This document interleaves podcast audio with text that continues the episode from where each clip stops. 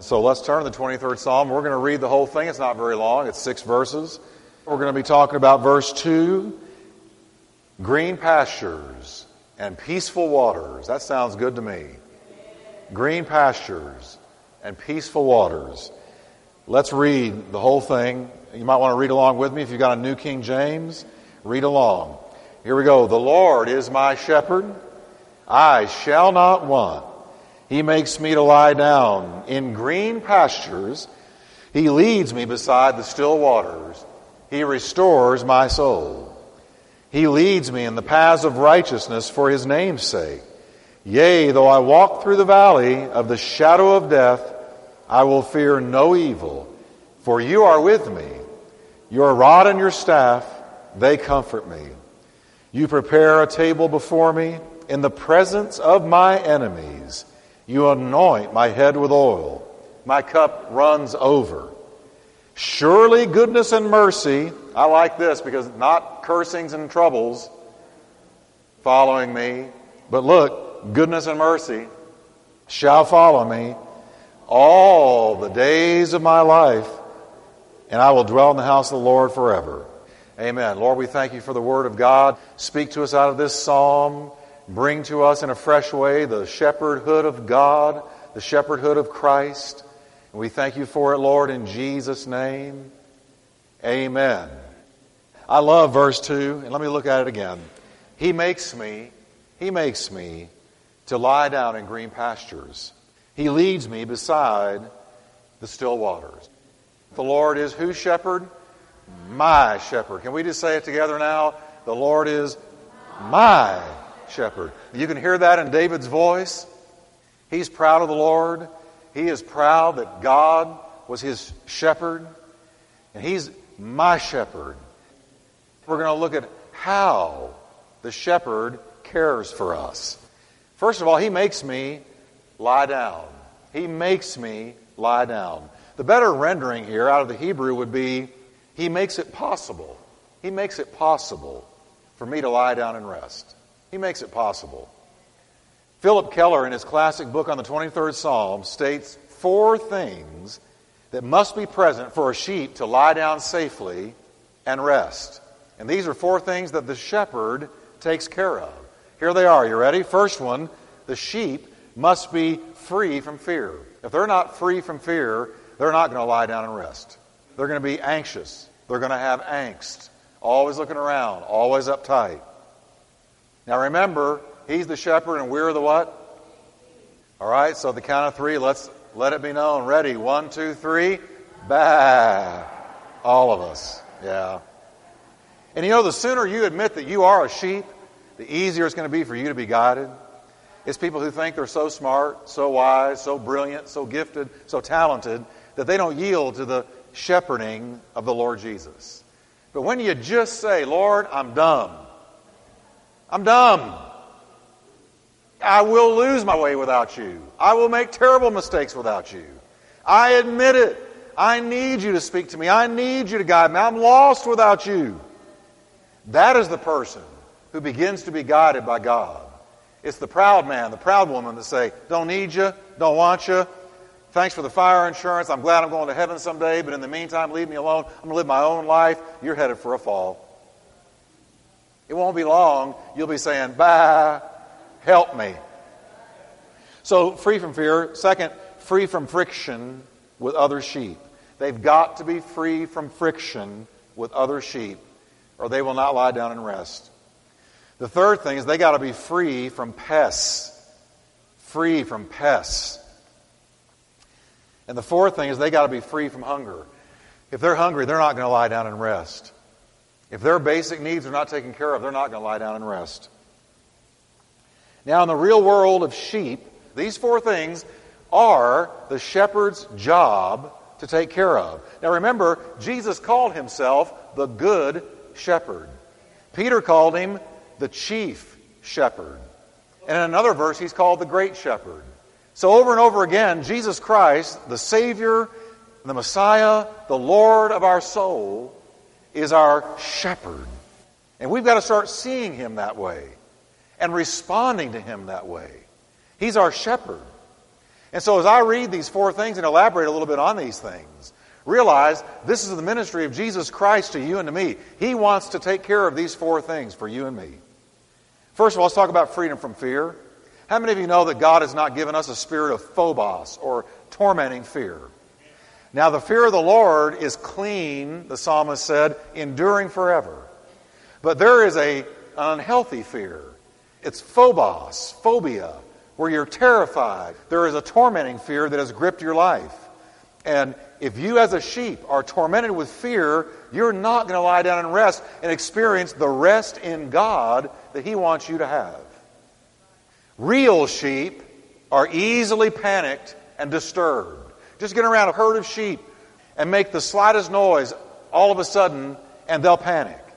Even a rabbit jumping from behind a bush can send an entire herd of sheep running.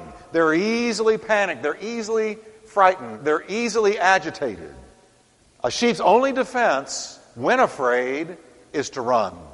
That's all those little things will do. They'll run when they're afraid. They'll run. Sheep are constantly under attack in the real world.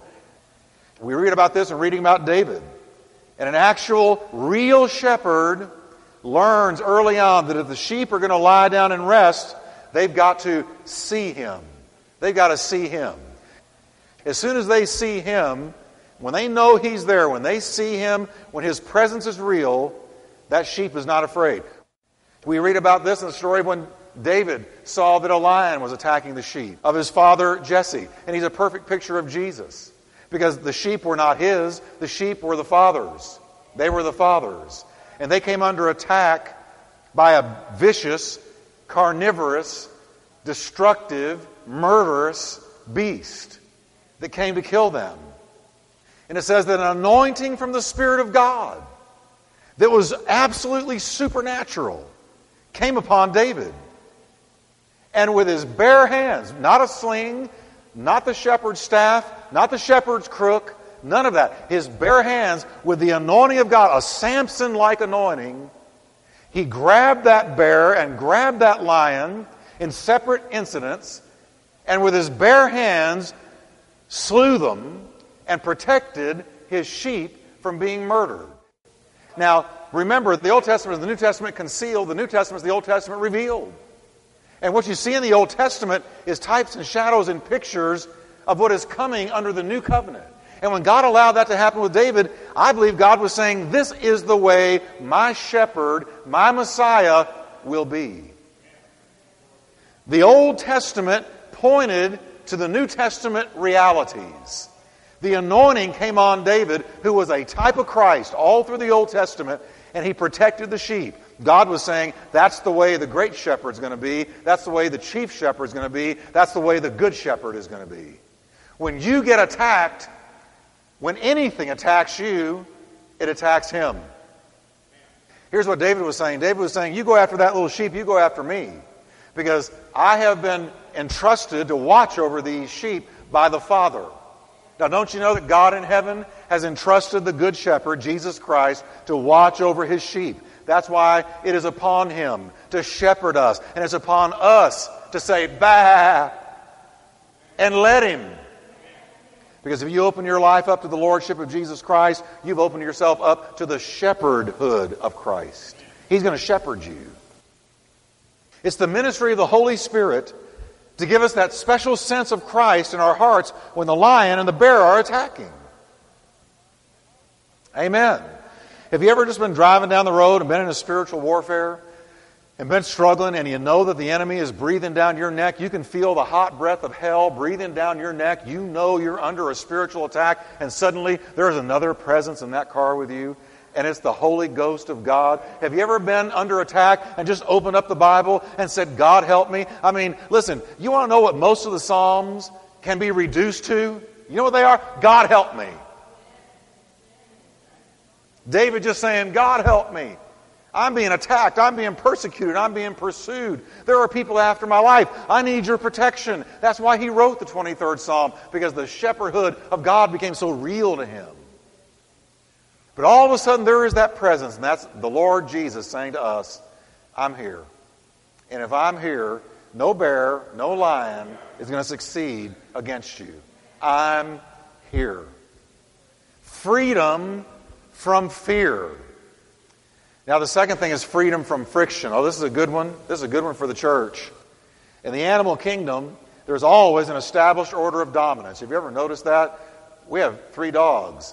And I guarantee you, there is an established order of dominance. You know what the amazing thing is? The Chihuahua has dominated. The Chihuahua thinks that he is a shepherd, a German shepherd.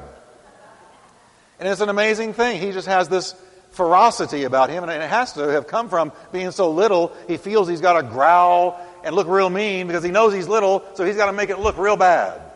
But he has ended up establishing dominance with a big blonde Labrador and with a terrier. How do you do that? I don't know. They talk. They cut a deal. I don't know how they did it. But there is a dominance. With chickens, it's a pecking order. It's real. With cattle, it's a horning order. And with sheep, it's a butting order. Now, what are we? It's a butting order. In a real flock of sheep, there will almost always be a domineering old ewe, E W E, ewe, who bosses the others. She will butt them off of the best grazing land. You ever seen that happen? She'll butt them off the best grazing land because she's wanting to be the alpha sheep. There is a dominance that is established in every flock. Have you ever seen this in churches? Don't look at your neighbor, look right up at me. But have you ever seen this in churches? Have you ever seen that you can walk into a new church and it's not long before you sense the people who are vying for the top dog position for the dominance, and there is a budding that goes on in flocks? Oh, it's all in the name of the Lord. It's all hallelujah, praise the Lord, bless Jesus, this and that and the other. But there is a budding that takes place until there is a, a dominance established. That is, of course, unless you let the Lord promote you. And that's the best way, because if He promotes you, you didn't get you there, He got you there. So if He got you there, He keeps you there. If you get you there, you got to keep you there. And that's wearying. All the other sheep, once the order has been established, follow her lead and establish their own turf by intimidation and butting the others away from the top spots in the pasture. This is so real. And it's this way in churches. And if we say that it's any other way, we're wrong. There are sheep that'll come in and they immediately know exactly what position they want. If they got money, sometimes they try to buy it. If they've got charisma, they try to charm their way in. If they've got a talent, they try to talent their way in. But there is a budding that takes place and there is a friction that takes place, and that's where the shepherd comes in. And it's this way in families, too. If you've got more than one child, have you ever noticed this? There is a dominance that they seek to establish. If you've got three or four kids, the budding order takes place. Somebody emerges dominant. All the other sheep will follow her lead and establish their own turf. So sheep are constantly having to stand up for themselves to contest and defend their place. So we could say there's a continual fight for who will be the top sheep of the pasture. The only thing that stops this rivalry is again the appearance and presence of the shepherd. Isn't it amazing when Jesus shows up? He takes all of this butting, all of this infighting, all this friction, and he establishes order. This is what our shepherd did in his word. Listen to Ephesians 4:32. He uses the word to establish order. Here it is Be kind to one another, tenderhearted, forgiving one another, even as God in Christ forgave you. Now, see, that takes all the fighting, all the vying for position out of the way, and order is established. Because if you're forgiving one another and loving one another and preferring one another, all of this carnality stops. Listen to James. He's talking to believers here. Listen to what he says. In James 4, verse 1 Where do wars and fights come from among you? Do they not come from your desires for pleasure that war in your members? You lust and do not have. You murder. Now he's talking to believers. He's talking to believers. You murder and covet and cannot obtain. You fight and war you fight and war. Does this sound a little bit like the flock I just described of sheep? You fight and you war. Yet you do not have because you do not ask, and you ask and don't receive because you ask amiss, that you may spend it on your pleasures. So James is talking to the 12 tribes scattered abroad in the persecution that happened at Jerusalem. They've scattered all over the place, and he writes to them and he says, In your flocks, you're murdering, you're fighting, you're battling. Now, do you think they were actually shedding blood? I think he's talking about tongue murder, slander, gossip, tale bearing, uh, whispering. That's, I think, the murder he has in mind. You're, you're slicing and dicing each other all to pieces with your words because you're coveting and you're envious and you're jealous. And I'm going to tell y'all something. Never underestimate the power of envy and the prevalence of envy. I think so much of what happens in things like flocks and in corporations, businesses out there, happens out of a root of envy and jealousy. Somebody sees the position that God has given you or the favor that God has given you, and they envy you and they're jealous of you. And so they begin to slice you and dice you, murder you with their tongues. Hebrews 13:5 says, "Be content with such things as you have." Translated, or better put, the part of the pasture God has given you. Be content with the part of the pasture that God has given you. For he has said, I will never leave you nor forsake you. How many times do we see that somebody who is a foot wants to be an eye? Somebody who is a hand wants to be a mouth. Somebody who, you know, is a leg wants to be an ear. And there's always this, I wish that I had that position, that visible position, that position up in front of everybody. I wish that I had a more powerful position. And there is vying that goes on in flocks, y'all. And so that's where we've got to yield to the shepherdhood of, of Christ and say, I'm not going to do that. I'm going to be, as I've talked about before, I'm going to be a turtle on a fence post. Uh, you know, and it's that old story. The guy walking along, country road, sees a turtle on a fence post. How did he get up there? Well, he didn't climb, and he didn't fly, and he didn't jump. There's only one way he got up there. Somebody had to pick him up and put him there. That's the way every church position should be. Everybody in a position in a church, care leader, assistant care leader, pastor, teacher, janitor, doesn't matter, ought to be a turtle on a fence post. I didn't put me here. I didn't jump up here. I didn't fly up here. I didn't fight my way up here. A hand put me here. Then there's no threat. There's no threat. All right, freedom from pests. Sheep, especially in the summer, can be driven to absolute distraction and even death by insects and parasites. Kathy and I have told you we fixed up our backyard. I got me one of those bug zappers. I'm going to tell you a little revelation about the bug zappers. They just don't get rid of them. You're just in an execution that goes on for the whole time you're out. But you still get hugely attacked by mosquitoes who are just who are just vicious now. And there's hundreds of them. And they find their way to you. Now we have found that the only way to get rid of them, we got this candle, this big candle with a big wick, and you light this thing, and smoke comes out. Now if you can stand the smoke, you're mosquito free. One night I went in, ho, ho, ho. well, mosquito free, but I can't breathe. But here's the deal that smoke from that candle keeps the mosquitoes off of you.